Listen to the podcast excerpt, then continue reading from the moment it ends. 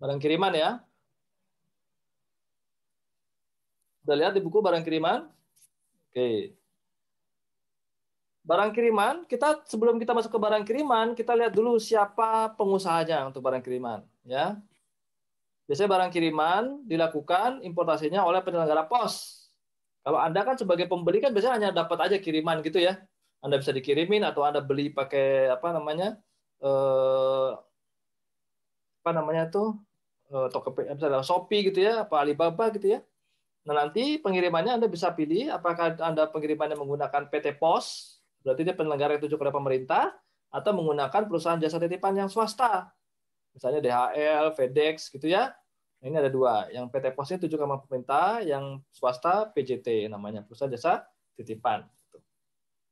Nah, untuk barang kiriman, Anda sebagai importirnya mendapat fasilitas. Ya, tapi hanya untuk yang nilainya maksimal 3 dolar. Dulu pernah 100 dolar, dikurangin 75, dikurangin lagi sekarang jadi cuma 3 gitu ya. Karena memang barang kiriman ini luar biasa nih banyaknya. Ya. Nah, untuk yang lebih dari 3 dolar, seluruh nilai barang terkena biaya masuk dan pajak dalam rangka impor. Jadi tidak ada pemotongan dari fasilitas. Gitu. Jadi misalnya harganya berapa? Harganya 10, Pak. Berarti 10 kurang 3. Enggak. Ya, kalau kalau harganya 10 US dollar berarti 10 langsung dikalikan eh, apa nih apa namanya kurs pajak dan eh, tarif biaya masuk dan seterusnya. Tapi kalau di bawah 3 dolar bebas, tapi bebasnya hanya bea masuk. Ya, PP dan PPh-nya nanti ada perhitungan tersendiri. Oke ya, nanti itu ya. Ini dulu pertama. Jadi barang-barang yang non BKC atau non barang kena cukai itu fasilitas pembebasannya 3 dolar maksimal. Ya. Untuk yang BKC, untuk barang kena cukai BKC, dibebaskan dari biaya masuk cukai dan pajak jumlahnya untuk sigaret dia 40 batang. Sigaret 40 batang. Cerutu 10 batang. Tembakau iris 40 gram. Hasil tembakau lainnya ya 20 batang apabila dalam bentuk kap, apa dalam bentuk batang ya 20 kan ada yang uh, bentuknya kayak kecil-kecil gitu ya. Itu untuk yang elektrik sigaret tuh kecil-kecil kan. Kalau pakai kapsul dia 5 kapsul. Kalau berupa cairan 30 ml, kalau pakai cartridge 4 cartridge ya. Kalau bentuk lainnya 50 gram atau 50 ml gitu ya. Kemudian untuk minuman, minuman mengandung etil alkohol itu dapat pembebasan maksimal 350 ml. Untuk kelebihan dari BKC dimusnahkan. Jadi tidak bisa dibayar ya kalau BKC. Pas saya bawa 5 saya kirim dikirim misalnya 100 batang sigaret, yang 40 boleh, yang 60 nggak bisa dibayar, dimusnahkan. Untuk BKC kelebihannya tidak bisa dibayar tapi harus dimusnahkan. Untuk yang harganya di bawah 3 dolar atau maksimal 3 dolar, ya, menggunakan dokumen CN, dokumen CN atau consignment note. Ya, kalau Bapak Ibu belum tahu bentuknya, mungkin di buku ada itu bentuknya consignment note, ya. Tapi ini tidak wajib bentuknya seperti ini ya Bapak Ibu ya. Jadi consignment note itu tidak ada format khususnya dari pemerintah. Jadi setiap perusahaan kadang-kadang beda-beda, ya. Tapi harus ada tulisannya dia berupa consignment note, oke ya. Atau RWB juga boleh. Nah, Tarifnya tadi untuk yang sampai 3 dolar dia tarifnya tidak kena ya, bebas ya. Kemudian penetapannya dia official assessment, ya penetapannya oleh bea cukai, termasuk barang yang di bawah 3 dolar apa enggak. Kemudian untuk yang nilainya untuk yang nilainya 3 dolar ke atas, eh, di atas sorry yang yang di atas 3 dolar. Ya, bukan 3 dolar ke atas, yang 3 yang di atas 3 dolar. Yang di atas 3 dolar dokumennya itu kalau diimpor oleh orang biasa, oleh orang pribadi, ya menggunakan dokumen CN. Masih sama nih dokumennya CN atau consignment note untuk orang pribadi ya. Tuh. Untuk yang non badan usaha, eh oh sorry, untuk yang badan usaha, PT gitu ya, CV atau PT, dia boleh memilih ya untuk yang badan usaha dia boleh memilih apakah dia menggunakan CN ataukah dia menggunakan PIB boleh milih nih untuk yang non badan usaha untuk yang PT ya untuk perusahaan. Kalau dia menggunakan CN maka dia akan kena tarif flat tujuh setengah persen.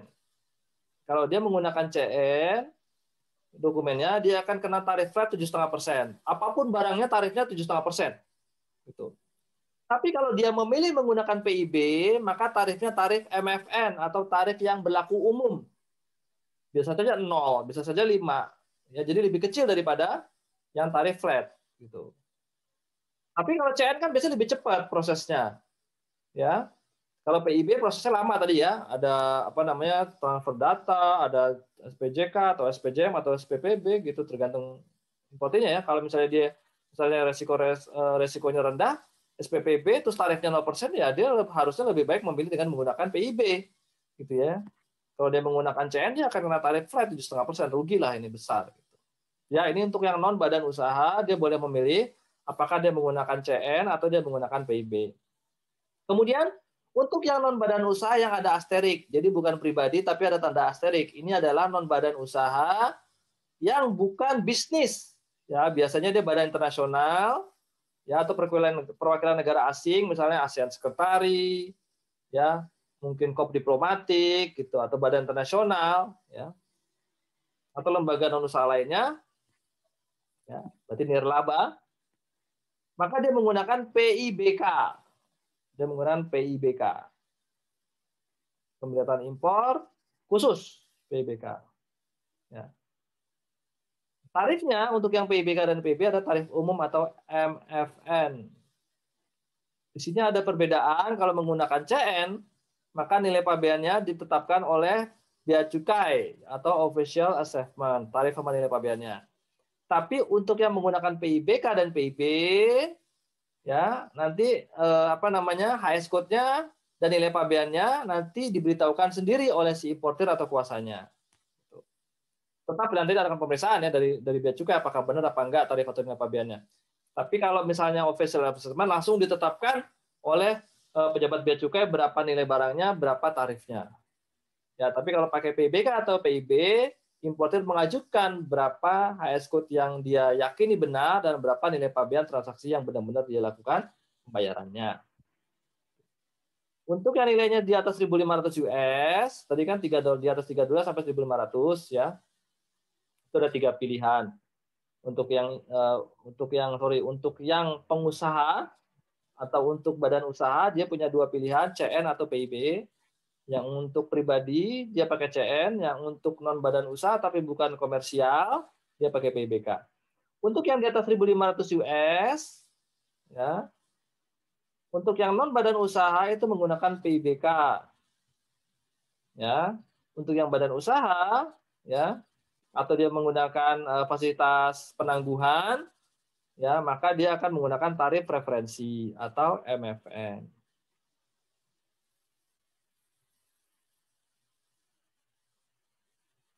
Dokumennya dokumen pakai dokumen PIP, gitu ya.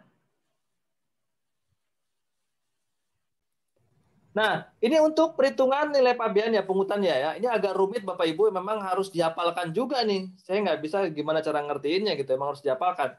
Tadi ya yang di bawah 3 dolar, ya sorry, saya yang sampai 3 dolar itu kalau menggunakan dokumen CN tadi ya, menggunakan dokumen CN, itu ya.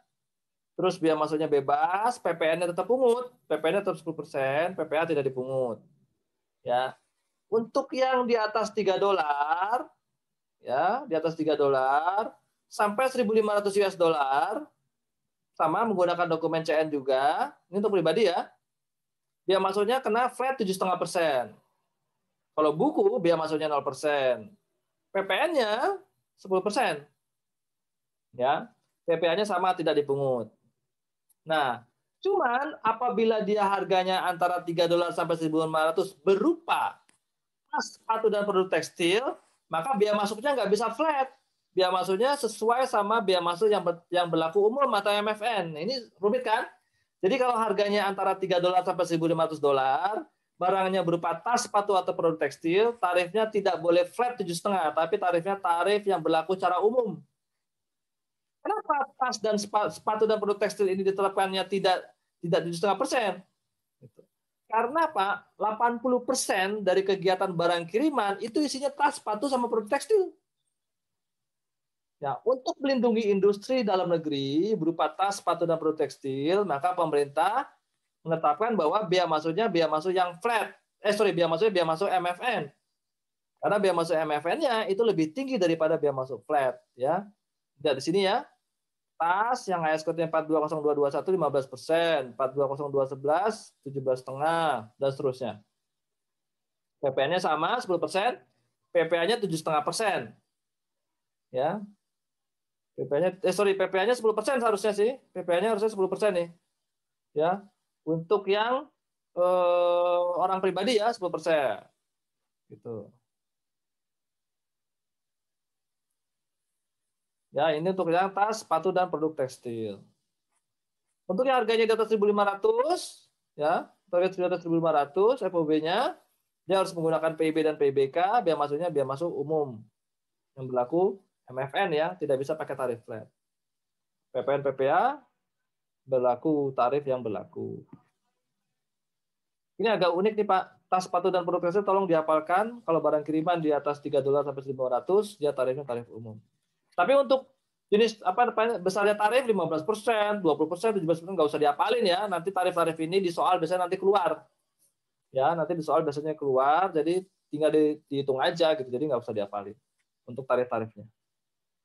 Cuma nanti kadang-kadang di soal gini, untuk yang harga di atas 3 dolar sampai 1.500 ini, ya, nanti di soal biasanya tarif flatnya dicantumkan, tarif umumnya dicantumkan. Jadi Anda harus memilih menggunakan tarif umum apa tarif flat. Gitu ya. Nah, gimana caranya ya? Kalau tas sepatu dan produk tekstil, tarifnya tarif umum. Kalau selain itu berarti tarifnya tarif flat gitu aja. Kayak gitu. Pak, itu ada pertanyaan silakan. Pak, yang tas itu yang 42022100 itu apa sih, Pak? Apanya sih? Nomor apa ya, sih? HS code, HS code. Oh iya, HS code ya, sorry. Iya, oke. Okay. Iya, nomor HS code-nya. Kan tas kan macam-macam Pak HS code-nya. Yeah. Ada yang masuk ke 420221, ada yang yeah. masuk ke 420211 gitu, ada yang 420232. Iya. Jadi tergantung tergantung ya, tergantung klasifikasinya benar. Biasanya dari bahan baku, dari fungsi, dari bentuk itu mempengaruhi terhadap klasifikasi gitu. Tapi itu nanti di uh, di pelajaran ini ada ya Pak ya? Di materi berikutnya mungkin. HS code. Apanya tuh? Um, ada. Nanti nanti jadwal HS code. Ada yeah. di, di, di belakang yeah. cara cara klasifikasi barang. Oke. Okay. Ya, nanti makasih. ada sendiri. Siap, siap, siap. Oke ya, coba kita praktek tuh. Praktek dulu deh cara ngitungnya. Ada kan di soal ya? Ada kan di soal ya? Di buku Anda ada ya? Kita praktek dulu aja deh. Supaya nggak ngantuk nih sore-sore. Orang tidak memiliki NPWP. Ya, dalam satu hari menerima barang kiriman sebanyak dua kali. Ya. Kayak pertama berupa wireless keyboard, harganya 80 US dollar, biaya pengiriman dan asuransi 20.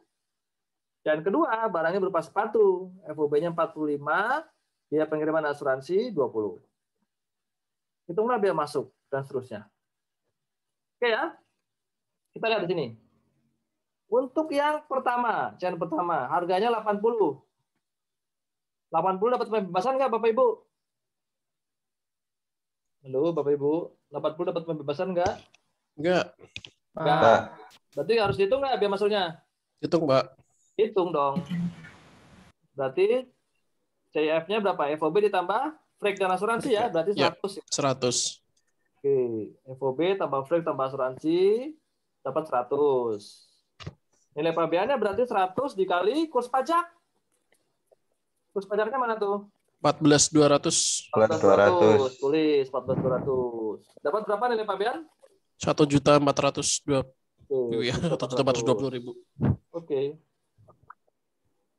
Tarif biaya masuknya sekarang. Anda menggunakan tarif flat apa tarif umum? Ayo. Hmm, flat ini, Pak. Iya, tarif flat. flat. Betul. Jadi pakainya tujuh setengah persen hati-hati. Ya. Sudah? Ya, Pak. Dapat berapa? Ya maksudnya Ditulis. 107 ribu. Oke. Nilai impor. Cari. Nilai pabean ditambah. Dia masuk.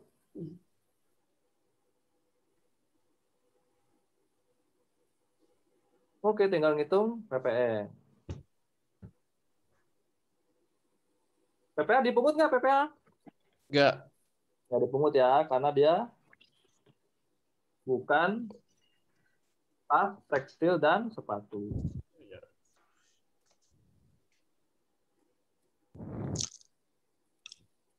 Oke, dapat semua? Sekarang lanjut ke CN yang kedua.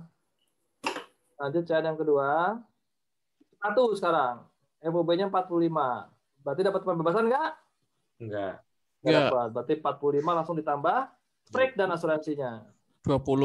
Berarti 60, 65. 65. 65 ya. Ya. 65 dikali CIF. Eh dikali CIF, dikali dikali kurs. Kurs. Dikali CIF, dikali kurs. Ya. Dapat berapa? Ini Pak Bian? Lima. Kursnya tadi berapa? 14.200. 14.200. sama- Iya.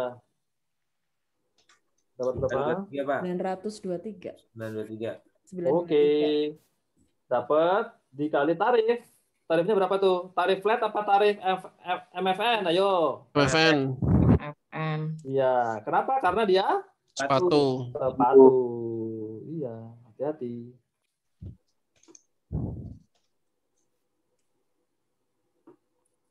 PPN-nya dihitung. PPA-nya dihitung. PPA tetap dapat ya, tetap dihitung ya. Jadi ketentuannya PPA-nya dihitung. Sudah ya, sudah dapat ya hitungannya ya. Kita lanjut ya. Oke, kita sekarang lanjut ke teorinya sekarang. Tadi kan udah cara ngitungnya, kita lanjut sekarang ke teorinya. Nah, ini proses bisnisnya. Ya, proses bisnisnya. Untuk menggunakan consignment note, dia bisa lebih cepat ya daripada yang menggunakan PIBK atau PIB.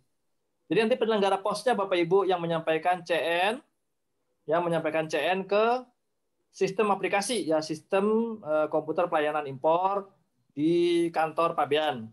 Ya.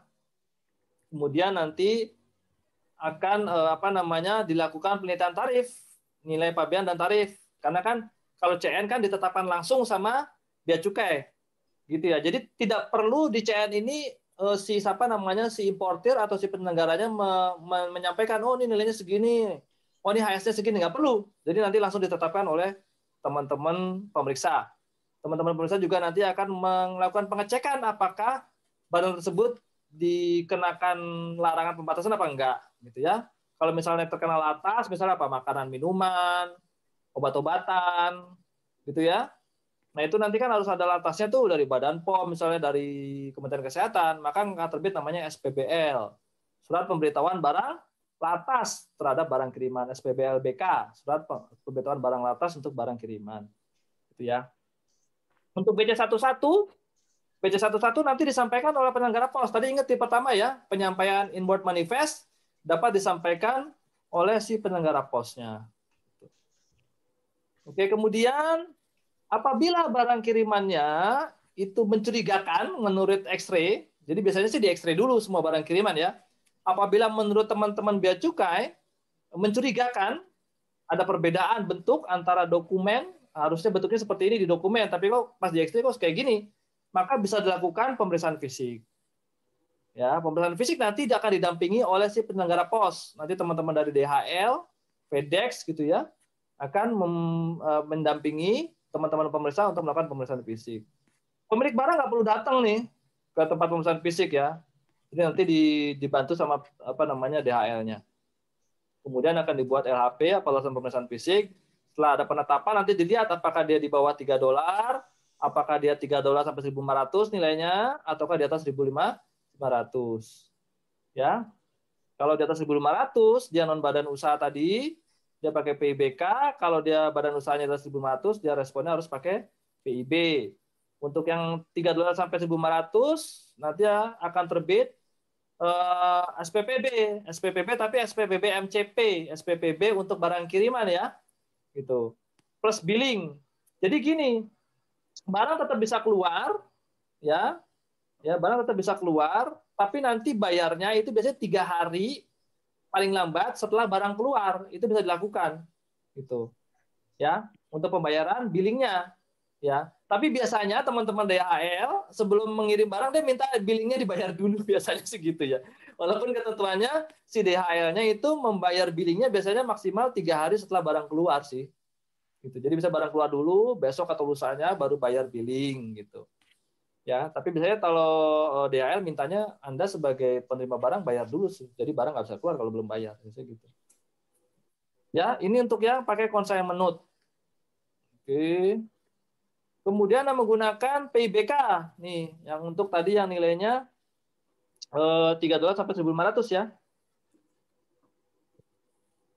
Hampir sama sih sebetulnya, ya, hampir sama proses-prosesnya. Penyelenggara pos bertanggung jawab atas kewajiban membayar tuh kan jadinya. Penyelenggara pos nanti yang membayar biaya masuk sama tagihan ya. Biasanya tiga hari atau dua hari setelah barang keluar. Kemudian dalam hal pemberitahuan berupa PIBK atau PIB, maka penerima barang berlak, bertanggung jawab atas kewajiban pembayaran biaya masuk ya. Jadi nanti kalau ditetapkan nama biaya cukai bahwa dokumen harus menggunakan dokumen PIB karena lebih dari 1.500 ya atau pakai PIBK ya untuk yang non apa namanya non badan usaha, maka yang bertanggung jawab terhadap pembayaran biaya masuk sama pajaknya adalah si penerima barang bukan lagi si penyelenggara pos. Ya, kewajiban pembayaran sama sebetulnya ya. Pejabat BC menetapkan tarif dan nilai pabean, menghitung biaya masuk dan pajak, ya.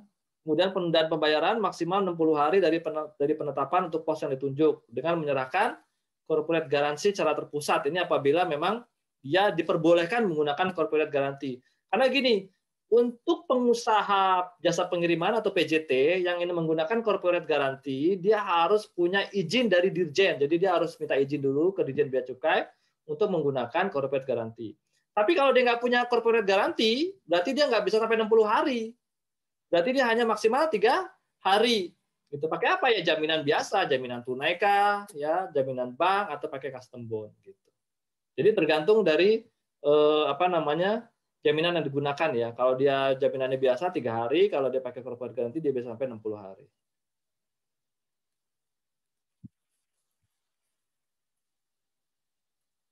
Ini contoh dari SPP SPPB MCP ya.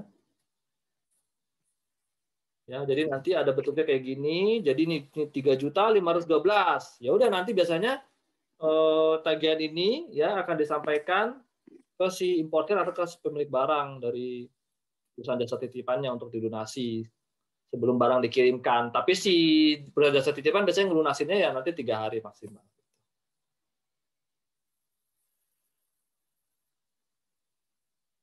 Boleh nggak penetapan ini diajukan keberatan? Boleh. Kemarin ada teman-teman ini ya, teman-teman peserta dari batch sebelumnya itu dia nggak tahu dia apa saudaranya gitu ngasih terus japri ke saya beli apa namanya tuh uh, casting handphone ya dari China barangnya murah tuh. Harganya cuma 8 juta itu banyak banget atau ribuan gitu.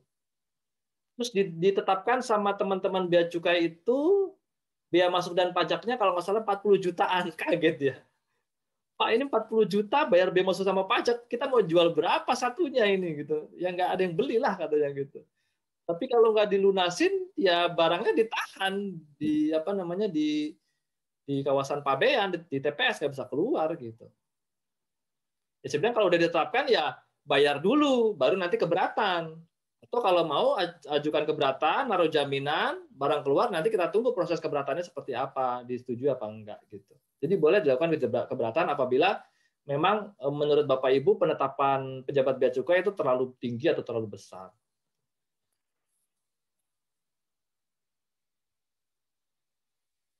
Oke, setelah dibayar semua, ya pengeluaran barang kiriman bisa dilakukan ya dari kawasan pabean atau dari tempat penimbunan sementara.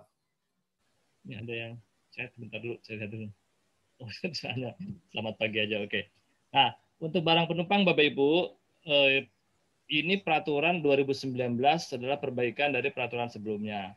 Kalau peraturan sebelumnya itu ada tentang barang eh, apa namanya pembatasannya keluarga gitu. Kalau sekarang pembatasannya itu per penumpang gitu ya. Kalau dulu kan pembebasannya 500 per orang itu ya atau 1.500 per keluarga. Kalau sekarang hanya per orang, gitu ya.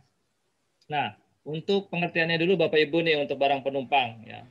Barang penumpang ini bisa datang ya bersama-sama dengan penumpangnya ya bisa datang sebelum belum penumpangnya datang atau bisa datang juga setelah penumpangnya datang. Jadi penumpangnya datang dulu keluar dari dari bandara nanti barangnya baru datang misalnya dua hari atau seminggu kemudian gitu ya. Nah untuk ketentuannya dibatasi ya. Untuk yang barang penumpang yang melalui laut kan ada juga yang eh, penumpang datang melalui laut ya lewat ferry internasional misalnya dari Singapura ke Batam atau dari Malaysia misalnya ya ke Batam juga gitu ya.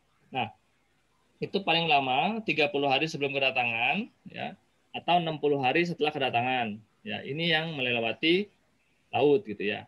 Untuk yang melewati udara paling lama itu 30 hari sebelum kedatangan ya. Kemudian 15 hari setelah kedatangan. Jadi bedanya hanya pada saat setelah kedatangannya saja. Ya. Kalau lewat laut masih 60 hari, jadi barang barangnya boleh nyusul nih 60 hari maksimal 60 hari kemudian gitu ya. Kalau lewat laut, tapi kalau lewat udara barangnya boleh nyusul maksimal 15 hari setelah penumpangnya datang.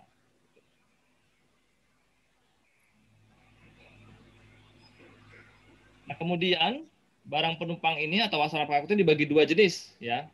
Pertama personal use, ya, personal use yaitu barang-barang yang dibawa oleh penumpang atau wasana pengangkut yang jumlah jenisnya atau sifatnya itu wajar untuk keperluan keperluan dia atau sisa perbakalan dia gitu. Jadi kalau misalnya Bapak Ibu ke Eropa misalnya dua minggu ada pertemuan bisnis yang mungkin bawa dua setel jas atau tiga setel jas itu wajar gitu ya. Bawa jam tangan dua itu wajar ya. Bawa sepatu dua atau tiga mungkin wajar ya. Ada sepatu olahraga mungkin terus sepatu meeting misalnya sepatu eh, pantofel biasa untuk jalan-jalan gitu mungkin wajar jadi ini keperluan untuk selama perjalanan dan sisa perbekalan mungkin ya kalau misalnya mungkin ada makanan atau minuman atau mungkin juga barang-barang yang dibeli ya di luar negeri untuk sekedar keperluan pribadi pada saat nanti dia kembali ke Indonesia gitu atau ke dalam negeri. Bisa juga sebagai oleh-oleh juga bisa. Misalnya Bapak Ibu luar negeri biasa kalau orang Indonesia itu kan kalau jalan-jalan traveling itu kan pasti sepertinya nggak nggak pas gitu kalau nggak bawa oleh-oleh gitu atau cedera mata ya. Nah, mungkin Bapak Ibu bawa oleh-oleh gitu untuk keluarga atau teman-teman di dalam negeri. Nah, Bapak Ibu bisa membawa barang-barang tersebut yang jumlahnya memang wajar gitu. Jadi kalau misalnya bawa eh, tas mungkin buat istrinya ya atau bawa sepatu buat anaknya gitu ya. Kalau jumlahnya wajar ya mungkin tidak masalah. Itu dianggap sebagai personal use gitu ya. Nah, kemudian ada yang disebut non personal use gitu ya. Non personal use ini apabila barang impornya itu pembeliannya memang bukan atas nama si penumpang. Jadi mungkin Bapak Ibu misalnya diperintahkan atau ditugaskan oleh perusahaan Bapak Ibu misalnya ke luar negeri untuk membeli suatu barang untuk keperluan perusahaan gitu. Jadi nanti invoice-nya terhadap barang tersebut itu invoice atas nama perusahaan. Misalnya beli spare part misalnya atau beli benda-benda lain lah. Karena mungkin kalau pakai impor itu prosesnya lama ya sedangkan barangnya sangat dibutuhkan atau mungkin eh, apa namanya barangnya memang tidak ada di lokal, tidak ada orang yang impor. Jadi Bapak Ibu harus mengambil sendiri barangnya di luar negeri, gitu ya. Nah, untuk yang non personal use ini juga berlaku terhadap barang-barang yang sepertinya untuk kepentingan pribadi, sepertinya ya. Tapi jumlahnya nggak wajar gitu. Misalnya Bapak Ibu bawa oleh-oleh sepatu misalnya 200 pasang gitu ya. Atau misalnya Bapak Ibu beli jam tangan misalnya dari luar negeri bawa 5 gitu ya. Itu nggak wajar kan itu. Ya. Kemudian juga barang-barang yang memang di diniatkan atau di di apa namanya ya di di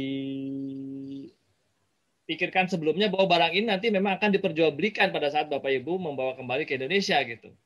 Ya. Itu juga dibilang barang non personal use. Nanti kita lihat uh, apa perlakuannya ya setelah slide berikut. Kemudian barang contoh ya barang contoh untuk keperluan uh, apa namanya perusahaan Bapak Ibu, kemudian bahan baku ya atau bahan penolong atau juga barang-barang yang memang tidak digunakan untuk keperluan pribadi ya. Nah, bagaimana perlakuannya atau penggunaan dokumennya gitu ya. Untuk barang pribadi tadi ya, walaupun dia barangnya barang untuk keperluan non personal use bisa menggunakan BC22 ya misalnya Bapak Ibu bawa barang tapi untuk diperjualbelikan tapi atas nama pribadi gitu. Misalnya ah saya beli di sana tas kayaknya murah nih. Gitu. Saya beli 10 deh nanti di Jakarta dijual lagi gitu ya. Itu bisa pakai BC22 nih custom declaration gitu ya. Tapi hanya nanti membayar biaya masuk dan pajak gitu kan ya. Nah, untuk barang-barang yang ditetapkan sebagai non personal use gitu ya. Misalnya barang tadi keperluan untuk kantor ya atas nama kantor atas nama perusahaan gitu ya. Atau eh, barang-barang yang datangnya tadi sebelum atau sesudah penumpangnya. Nah itu menggunakan BC 21 atau PIBK gitu ya. Kemarin kita udah belajar sedikit-sedikit tentang dokumen ya. Ada BC 10 tentang rencana kedatangan sarana pengangkut BC 12 itu untuk angkut lanjut ya Kemudian BC13 angkut lanjut luar negeri, ya. Kemudian BC20 untuk PIB biasa. Nah, kemudian untuk PIBK atau pembuatan impor barang khusus itu BC21. Ya, barang kiriman kemarin pakai consignment note ya, tapi bisa juga menggunakan PIBK gitu ya atau BC21. Kemudian apabila Bapak Ibu membawa uang tunai ini, bawa uang tunai ya, untuk keluar tapi ya, untuk keluar lebih dari 100 juta rupiah nilainya lebih dari 100 juta rupiah atau mata uang asing yang nilainya sama. Ini untuk yang apa mata uangnya cash ya. Jadi Bapak Ibu bawa uangnya cash dalam rupiah lebih dari 100 juta atau mata uang asing yang lebih, yang senilai dengan 100 juta atau lebih, maka Bapak Ibu harus menggunakan dokumen pemberitahuan pabean untuk pembawaan uang tunai ke luar negeri namanya BC32. Ini dokumen ekspor ya. Kalau depannya tiga itu dokumen ekspor. Kalau depannya dua itu dokumen impor, kalau depan depannya satu itu dokumen perjalanan gitu ya. Untuk di bea cukainya ya. Nah, ini dokumen-dokumen yang harus digunakan atau harus dibuat oleh Bapak Ibu sebagai penumpang ya apabila Bapak Ibu datang dari luar daerah pabean. Nah, kemudian ada juga misalnya eh, penumpang yang melakukan kegiatan impor sementara terhadap barangnya gitu. Contohnya misalnya ada pihak-pihak dari luar daerah PABA atau luar negeri yang ingin melakukan pembuatan film misalnya di Indonesia gitu atau pembuatan eh, apa film dokumenter atau penelitian atau riset gitu kan. Pasti dia akan membawa barang-barang yang diperlukan untuk kegiatannya di Indonesia. Ya itu bisa melakukan namanya impor sementara terhadap barang penumpangnya. Ya jadi nanti ada dokumen yang harus diisi ya di pada saat dia memasuki kawasan pabean di pelabuhan atau di bandara ya Nanti dicatat barangnya apa aja, ada packing listnya. Pada saat nanti dia keluar, dia harus dicek lagi barangnya apakah sama dengan barang-barang yang waktu dibawanya. Gitu ya. Atau juga barang ekspor sementara, misalnya Bapak Ibu ingin mengadakan pameran atau kegiatan di luar negeri, membawa beberapa barang gitu ya. Contohnya misalnya pembuatan film di luar negeri, misalnya pem, apa namanya pameran misalnya di luar negeri gitu ya. Bapak bawa barang-barang dari sini, Nanti waktu masuk supaya nggak bayar biaya masuk sama pajak, maka waktu pas ekspor, Bapak Ibu harus menyampaikan pemberitahuan ke eh, petugas bea cukai bahwa barang-barang yang dibawa penumpang ini nanti akan kembali masuk ke Indonesia. Jadi nanti pas syarat masuk tidak dikenakan biaya masuk dan pajak seperti itu. Nah, apa bedanya penetapan tadi yang oleh bea cukai itu sebagai barang personal use dan barang non personal use? Nanti penetapan itu akan berakibat terhadap pembebasannya. Tadi dokumennya udah ya, jadi kalau personalis pakai BC22, kalau non personalis pakai BC21. Nah, untuk pembebasannya seperti apa? Ya. Kalau untuk penumpang, ya, apabila dia ditetapkan sebagai barang personal use, maka dia akan mendapatkan pembebasan 500 US dollar per orang. Ingat Bapak Ibunya per orang. Jadi gini, nanti kalau misalnya Bapak Ibu berpergian nih traveling dengan suami atau Bapak eh, dengan istri atau dengan anak, ya misalnya membawa beberapa barang ya untuk keperluan pribadi misalnya oleh-oleh gitu ya. Bapak Ibu harus uh, membuat strategi nih. Jadi membagi nilai barang-barang sehingga equal gitu. Jadi setiap orang punya beban yang sama gitu. Jadi jangan sampai istrinya nggak bawa barang apa-apa tapi suaminya bawa barang yang mahal sekali. Padahal pembebasan setiap orang itu hanya 500 gitu. tapi kalau misalnya bisa dibagi bisa bisa bisa ya dibagi nanti kan pembebasannya nanti hampir rata. Setiap orang dapat 500 US dollar per orang gitu Ya, untuk awasana pengangkut pembebasannya hanya 50 US dollar per orang. Karena awasana pengangkut itu lebih sering traveling ke luar negeri ya, bisa bisa tiga, tiga kali sehari gitu ya, atau lima kali sehari misalnya eh, apa namanya awasana pengangkut atau kru pesawat ya misalnya dari Jakarta Singapura tuh sehari bisa lebih dari lima kali gitu ya. Nah untuk barang kena cukai, untuk barang kena cukai, ya pembebasannya itu bukan dari nilai. Ya untuk barang kena cukai pembebasannya bukan dari nilai, tapi dari jumlah. Gitu. Karena kan barang kena cukai ini diatur oleh pemerintah untuk membatasi konsumsinya, ya untuk membatasi konsumsinya. Jadi untuk cukai memang pemerintah niatnya bukan untuk mencari pemasukan dari situ, tapi untuk membatasi konsumsi. Nah, untuk barang kena cukai ya dia tidak peduli harganya 500 atau 200 tapi lihat jumlahnya gitu ya lihat jumlahnya Bentar ada pertanyaan dari Bu Adistra ya. Deklarasinya jadi satu keluarga atau dipecah-pecah? Dipecah-pecah Bapak Ibu. Ya, dipecah-pecah. Jadi nanti setiap orang membuat custom declaration sendiri-sendiri. Jadi setiap paspor ya itu membuat satu custom declaration. Jadi nanti biasanya di pesawat tuh udah dibagi-bagiin kan ya sama uh, flight attendant ya, pramugari gitu misalnya ya untuk mengisi terus nanti diserahkan ke petugas bea cukai pada saat pemeriksaan barang. Nah, untuk bea masuk cukai dan PDRI terhadap barang kena cukai jumlahnya untuk yang sigaret maksimal 200 ya. Untuk yang cerutu maksimal 25, untuk tembakau 100 gram, untuk uh, minuman mengandung etil alkohol atau MMEA itu satu liter. Gitu ya. Bagaimana kalau misalnya saya bawa tiga atau empat dari jenis tersebut ya nanti pakai perbandingan gitu ya. Nah untuk barang kena cukai Bapak Ibu beda sama barang biasa ya. Kalau barang biasa misalnya Bapak Ibu bawa sepatu harganya misalnya mahal nih harganya misalnya seribu dolar gitu ya. Nah dapat membebaskan kan 500. Jadi yang bayar hanya selisihnya. Jadi 1000 dikurang 500. Selisihnya itu nanti yang kena biaya masuk dan pajak. Gitu ya. Nah, untuk barang kena cukai, ini untuk kelebihannya tidak bisa dibayar. Barang kena cukai kelebihannya harus dimusnahkan. Gitu ya. Pemusnahannya gimana Pak? Pemusnahannya di depan Bapak Ibu ya bisa dihancurkan, kita ada alatnya. Kalau misalnya minuman doang sih biasanya dibuang aja gitu. Jadi ada wastafel gitu nanti di tempat pemeriksaan itu masih dibuang minumannya gitu. Ini botolnya sayang Pak, bagus ya botolnya bisa diambil sama Bapak Ibu ya untuk pajangan mungkin di rumah ya gitu. Tapi untuk minumannya atau isinya itu untuk kelebihannya dimusnahkan. Bentar nih ada pertanyaan, saya lihat dulu. Oke, pertanyaan tadi udah ya udah dijawab ya. Kemudian untuk kawasan pengangkut ya karena tadi jumlahnya hanya dibatasi 50 dolar saja per orang ya. Nah, untuk barang kena cukainya ya, untuk barang kena cukainya dia pembatasannya juga lebih sedikit daripada barang penumpang ya. Kawasan pengangkut pembatasannya itu 40 batang sigaret, 10 batang cerutu, 40 gram tembakau iris, 350 ml MMA, dan kelebihannya juga harus dimusnahkan. Ini emang agak repot ya untuk 350 ml ya, karena kemasan kan biasanya kan 1 liter, 2 liter gitu. Jadi memang harus diukur benar gitu ya. Ada pertanyaan dulu Bapak Ibu sebelum saya lanjutkan untuk fasilitas pembebasannya. Perbedaannya dengan barang kiriman, kalau kemarin barang kiriman yang dapat membebaskan kan 3 dolar ya. Jadi di atas 3 dolar itu terkena biaya masuk ya dan PPN gitu. Nah, kalau barang kiriman seluruhnya, jadi misalnya kan pembebasan 3 dolar kalau Bapak Ibu beli barang 5 dolar, seluruhnya 5 dolar itu kena biaya masuk dan pajak kan gitu. Tapi kalau barang penumpang ya, itu selisihnya yang dikenakan biaya masuk sama pajak. Jadi beda ya dengan barang kiriman. Jadi kalau Bapak Ibu bawa barang penumpang 700 US dollar dikurangin dulu 500, selisihnya itu yang 200 itu yang kena biaya masuk dan pajak. Kayak gitu.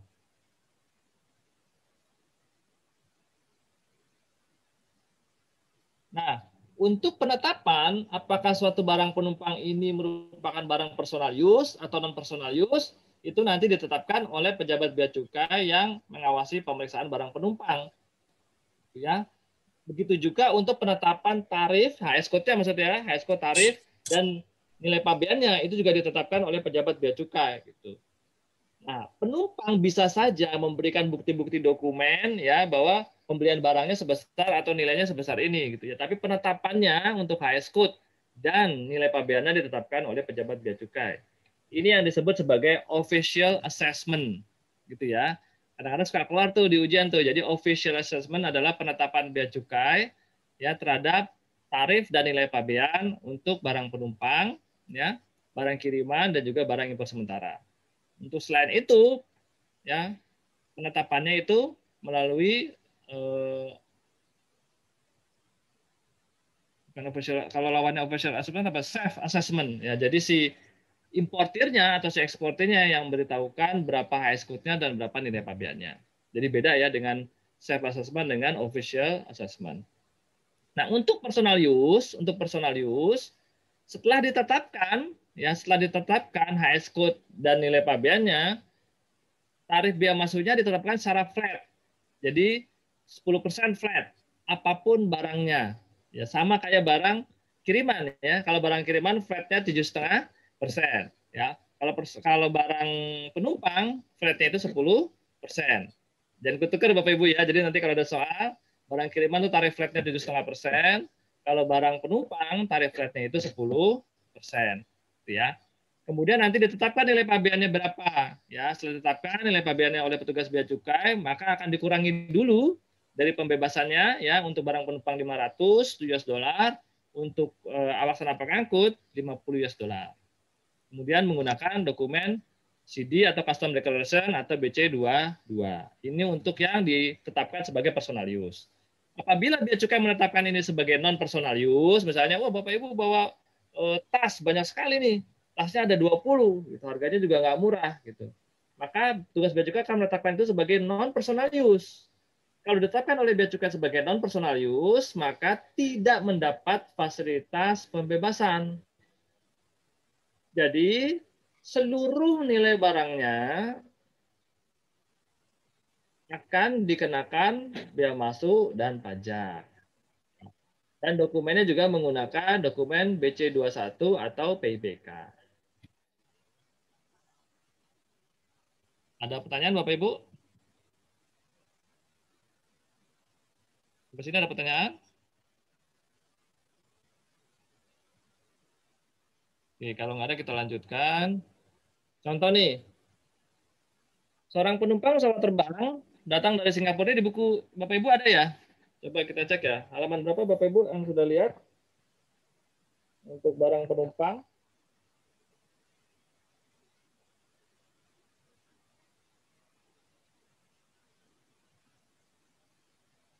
Kalau Bapak Ibu ada bukunya, silakan dikerjakan saja tuh. Kita latihan sama-sama nih untuk mengerjakan barang penumpang. Kalau nggak salah ada di halaman 91 ya Bapak Ibu ya. Bisa dilihat ya. Barang penumpang ada di halaman 91 nih untuk hitungannya.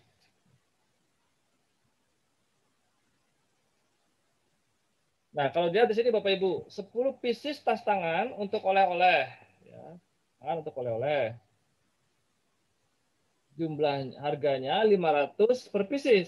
Ya. Kemudian dua potong baju wanita dewasa tanpa bukti pembelian, penjaga cukai menetapkan harga baju tersebut sebesar 1.200. Nah, pejabat cukai menetapkan bahwa tas tangan merupakan barang non personal use di atas tangan ditetapkan oleh bea cukai sebagai barang non personal use. Dan baju wanita ditetapkan sebagai barang personal use. Ya. Kenapa seperti itu? Ya karena jumlahnya mungkin menurut pejabat bea cukai jumlahnya banyak nih 500 US dollar per pieces kalau 10 kan mahal juga gitu ya. Tapi barang tapi baju perempuannya juga ini mahal Pak. Ya, tapi kan kalau dua potong kemungkinan memang digunakan untuk keperluan sendiri ya tidak untuk dijual lagi. Ya memang nanti banyak dispute sih di lapangan apakah suatu barang nanti terkait sebagai personalis atau non personalis karena di peraturannya tidak disebutkan dari nilai atau dari jumlah gitu ya. Tapi uh, professional adjustmentnya petugas bea cukai di lapangan menetapkan barang ini sebagai personalis atau non personalis.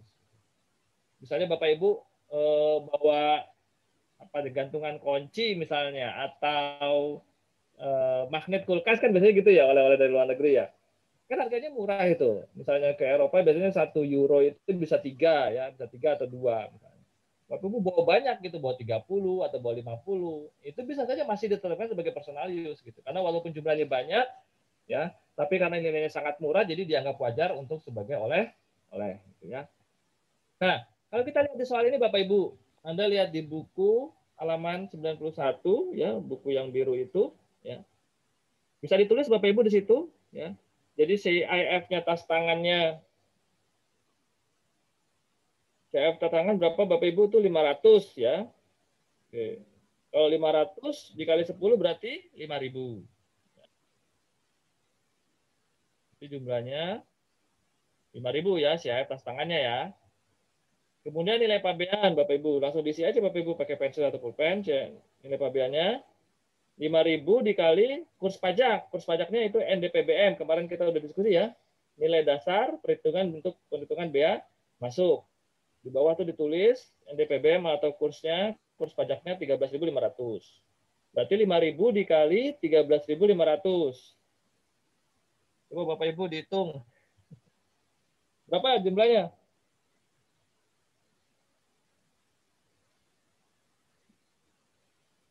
Ada yang udah dapat? 13.500 dikali 67 juta 500. Oke, sip. 60 67 juta ya, Pak ya. 67 juta 500. Itu sebagai nilai pabean. Silakan ditulis Bapak Ibu. Kemudian di situ ada tarif ada tarif 15% untuk tas tangan tuh. Di soal ya, tarif 15% untuk tas tangan. Bapak Ibu ingat ya, untuk barang penumpang yang ditetapkan sebagai non personal use ya, atau barang dianggap barang komersial, maka dia menggunakan tarif MFN. Tadi ya di apa namanya? Di sini nih, nah ini ya. Apabila barang yang ditetapkan sebagai non personal use, maka tarifnya adalah tarif MFN atau tarif yang berlaku umum. Gimana cara lihatnya? Anda bisa lihat di buku tarif Pabean Indonesia atau BTKI. Ya, itu 15% untuk barang tas tangan. Ya. Jadi nanti biasa di soal, di soal itu nanti ada eh, biaya masuk yang ditetapkan untuk barang penumpang itu 7 apa 10%.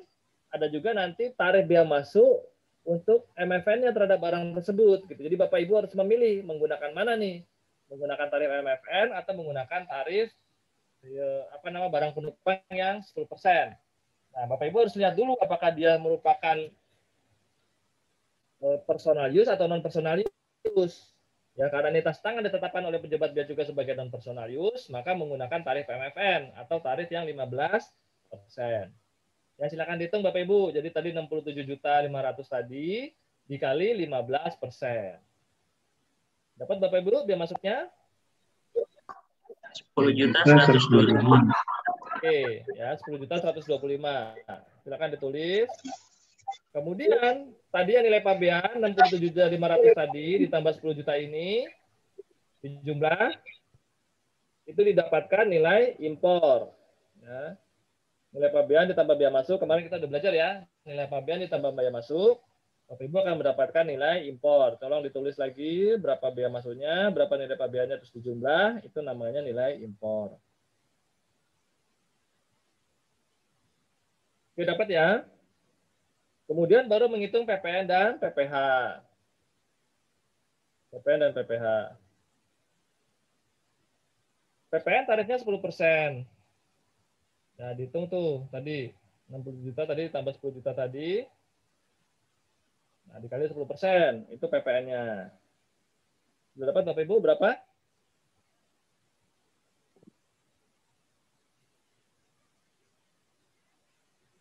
Tujuh juta tujuh ratus enam dua ribu lima ratus. Ya, 7 juta 762.500. Kalau nanti Anda melakukan pembayaran biasanya disuruh dibulatkan 1000 ke atas, Pak. Oh iya. pada saat iya. nanti Bapak ke ATM atau Bapak nanti eh, pakai kartu gitu ya, edisi nanti dibulatkan 1000 ke atas. Nah, untuk PPH Nah, PPH barang penumpang ingat kemarin di teori ya. Kalau barang kalau barang kiriman, PPH-nya berapa kemarin? Bapak Ibu, barang kiriman berapa kemarin PPH-nya? Ingat nggak? Barang kiriman kemarin PPH-nya 10% ya. PPN. Kemarin PPH-nya ya. 10%. Gitu kan ya. Kalau Ya. dia tidak punya eh, P- NPWP, maka 10% itu harus dikali dua ya jadi 20% kalau nggak punya NPWP biasanya sekarang orang udah punya NPWP semua lah ya Oh iya tuh. custom CS aja di itu udah punya NPWP ya di kantor gitu. Jadi 10% untuk barang kiriman. Nah kalau barang penumpang PPh-nya tujuh setengah persen. Kalau importer yang sudah punya API atau NIB sekarang ya itu PPh-nya dua setengah persen untuk impor biasa. Gitu ya. Kayak gitu ya. Diingat-ingat nih. ya. PPH untuk importir atau perusahaan dua setengah persen, ya. PPH untuk barang kiriman 10 persen. PPH untuk barang penumpang tujuh setengah persen. Ya. Apabila apabila barang kiriman apa namanya penumpang atau pemilik barang kirimannya tidak mempunyai NPWP, maka tarif PPH tersebut harus dikalikan dua. Jadi kalau misalnya tidak dia di di keterangan nanti di soal ada kata-kata penumpang tidak memiliki NPWP atau tidak bisa menunjukkan NPWP, maka NPWP-nya jangan tujuh setengah persen, tapi 15 persen, kayak gitu ya. Jadi Bapak Ibu ya. Jadi kata-kata sedikit saja itu akan membuat hasilnya berbeda. Ini untuk yang tas tangan Bapak Ibu, karena ini ditetapkan sebagai non personal use atau barang biasa, maka PP biaya masuknya atau biaya masuk umum ya, dan dia tidak mendapatkan fasilitas pembebasan terhadap nilai pabeannya.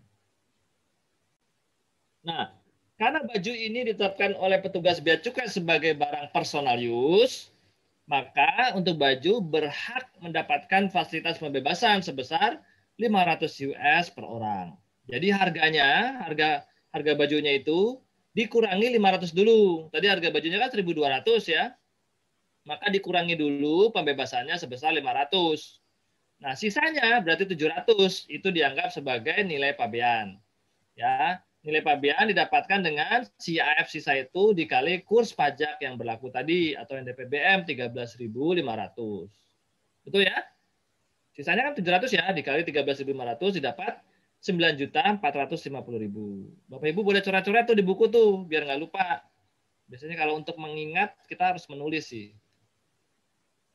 Jadi didapat 9 juta 450 ribu untuk nilai pabeannya. Kemudian untuk menghitung biaya masuk seperti biasa tarif dikali nilai pabean. Tarif dikali nilai pabean. Nah, karena ini ditetapkan sebagai personal use, maka tarifnya adalah tarif barang penumpang bukan tarif MFN. Nah, diingat lagi nih. Tadi baju wanita tarif MFN-nya berapa Bapak Ibu di sini? 25? 25 persen. Ya, tarif baju wanitanya sebetulnya untuk MFN 20 persen. Tapi pada saat perhitungan menggunakan tarif 10 persen. Kenapa? Karena baju wanita ini ditetapkan oleh petugas bea cukai sebagai barang personal use, maka tarifnya adalah tarif barang penumpang yang sebesar 10 persen. Jadi hati-hati nanti cara ngitungnya juga ya hati-hati menggunakan tarif. Kebanyakan teman-teman itu nanti pas tryout atau pas ujian tuh lupanya lupa di sini. Gitu loh, besarnya tarif. Nah, udah ya dapat ya 10% dikali 9.450.000 didapat 945.000. Seperti berikutnya seperti biasa nilai impor ya, nilai pabean tambah biaya masuk ya. 9.940 9.450.000 ya ditambah 945.000 dapat 10 juta 395.000. PPN-nya seperti biasa tadi ya. 10% dikali nilai PBA eh, nilai impor ya didapat 1 juta 40.000. Itu dibulatkan ya. Kemudian PPH-nya 7,5% dikali 10 juta 395.000. Seperti itu.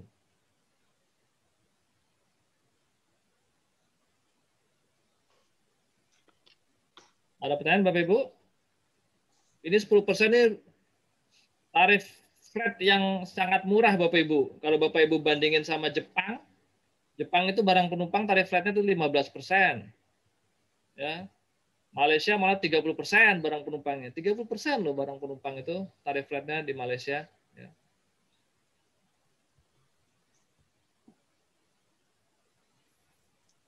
Ada pertanyaan Bapak Ibu tentang perhitungan biaya masuk dan pajak? Terhadap barang penumpang? Nanti kalau saya sarankan Bapak Ibu ya mengutak-ngatik lagi soalnya terus dihitung ulang. Biasanya biar biar lebih lancar seperti itu ya.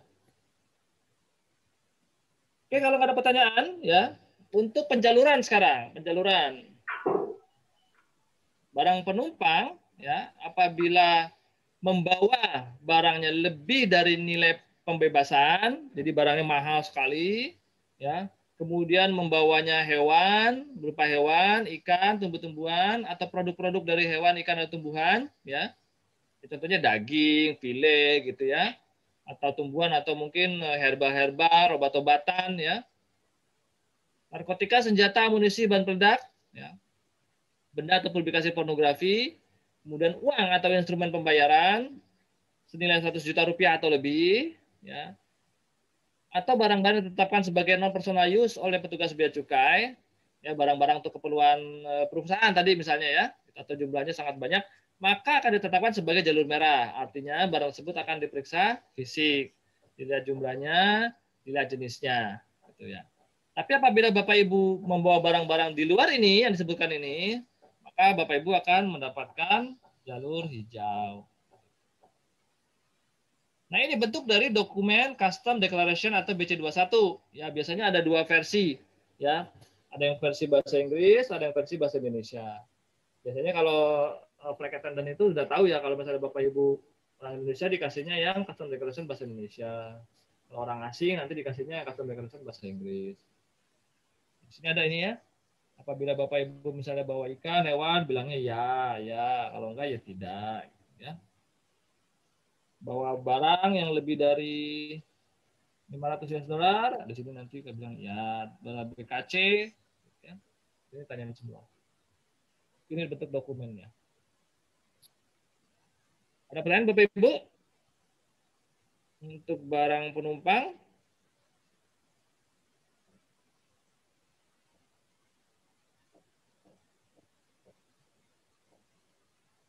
Kalau nggak ada kita lanjutkan ya, barang penumpang sudah selesai. Kita lanjutkan dengan sekarang barang kiriman. Ini untuk yang pemberitahuan ini Bapak Ibu, untuk pemberitahuan sebentar. Barang dibawa kembali. Tadi yang ditanyakan tadi misalnya Bapak Ibu akan melakukan kegiatan penelitian atau syuting di luar negeri, ya. Terus membawa peralatan dari sini.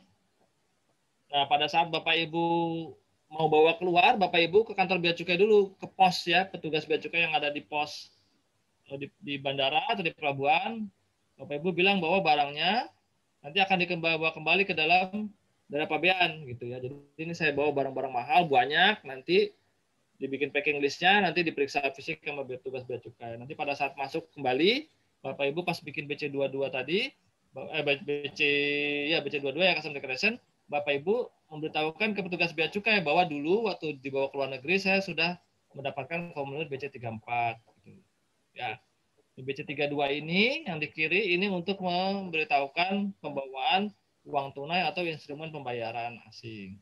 Ya, ini dokumennya. Ini bisa didapatkan nanti di pos, ya di pos petugas bea cukai yang ada di bandara. Biasanya kan kalau di bandara udah ada tulisannya itu ya untuk customs, immigration, gitu ya, quarantine. Nah, Bapak Ibu nanti bisa eh, ke kantor itu. Kalau Bapak Ibu tadi bawa barang-barang yang berkenaan dengan eh, apa namanya produk-produk obat-obatan, makanan, ya, minuman, kosmetik, Bapak Ibu nanti juga harus ke kantor kuarantin yang ada di bandara itu ya untuk bisa meminta pengecualian gitu ya atau surat keterangan bahwa barang ini untuk keperluan sendiri dan tidak untuk dijual lagi. Nanti biasanya petugas bea cukai diminta dulu sebelum Bapak Ibu bisa bawa barangnya keluar. Oke, kalau nggak ada pertanyaan, saya lanjutkan. Ya, ini sekarang untuk yang pelintas batas. Pelintas batas, Bapak Ibu.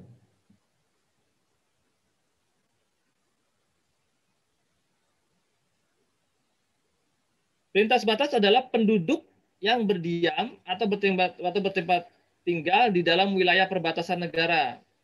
Jadi kalau misalnya kalau perbatasan negara kita antara kita dan luar negeri itu lewat darat kan biasanya ada di Antikong ya di sebelah utaranya Pulau Kalimantan ya sebelah utara tapi barat ya. Itu ada Antikong. Kemudian kalau misalnya di Jayapura ya itu juga ada perbatasannya. Gitu. kemudian ada juga di perbatasan antara Timur Timur ya dengan Nusa Tenggara gitu ya. Itu juga ada perbatasannya. Nah itu namanya PLBN ya pos lintas batas.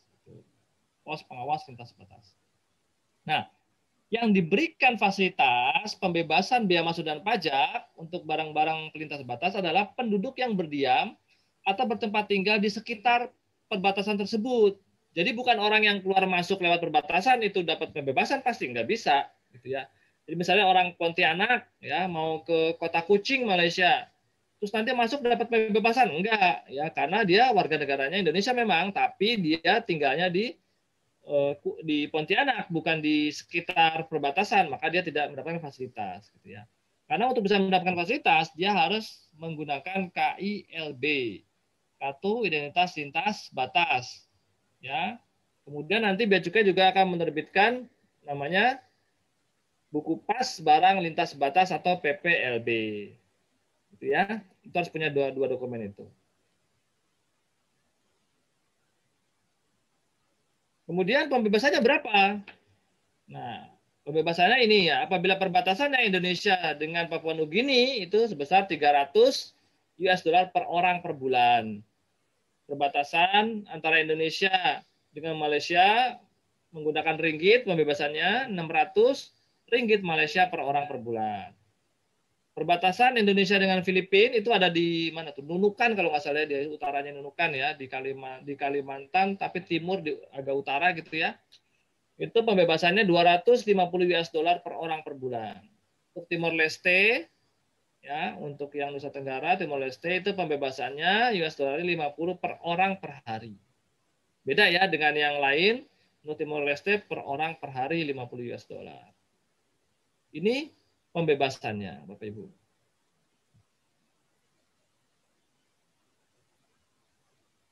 Tadi sudah saya ceritakan ya, nanti untuk mendapatkan pembebasan maka eh, apa banyak barang lintas batas itu harus menggunakan kartu identitas lintas batas atau KILB dan membuat dan membuat juga buku pas lintas batas atau PPLB. Apabila dia tidak bisa menunjukkan KILB dan PPLB, maka dia tidak bisa mendapatkan fasilitas pembebasan. Contohnya KILB, ya nanti ada fotonya juga, ada masa berlakunya juga. ya. Ini buku lintas batasnya, nanti dilihat dia tanggal segini, masukin barangnya jumlahnya berapa, jenisnya apa, beratnya berapa, nilai barangnya berapa, gitu ya. Nanti dilihat sampai sebulan, udah melewati jatahnya belum, gitu ya, seperti itu.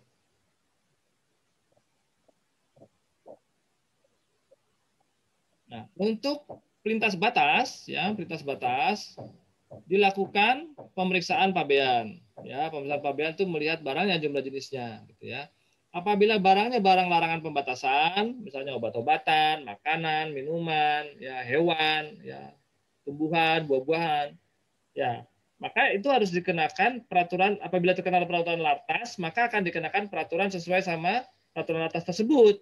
Jadi dilihat lagi apakah peraturan atasnya mengecualikan enggak untuk barang pelintas batas atau barang penumpang. Kalau nggak ada pengecualian, berarti dia harus tetap menggunakan izin, ya. Tapi kalau misalnya ada pengecualian terhadap jumlahnya mungkin atau nilainya, ya bisa saja nanti diberikan pengecualian. Ya, untuk barang yang nilai pabeannya di bawah tadi yang sudah ditetapkan, maka dapat pembebasan biaya masuk. Nah, untuk yang melebihi, bisa nggak dibayar, Pak? Nah, ini bedanya. Untuk yang pelintas batas, apabila harganya melebihi jatah dia selama sebulan, maka harus direekspor.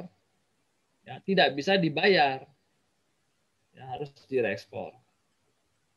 Kemudian uang tunai yang di atas 100 juta, sesuai sama peraturan Bank Indonesia, harus menggunakan dokumen perizinan dari Bank Indonesia.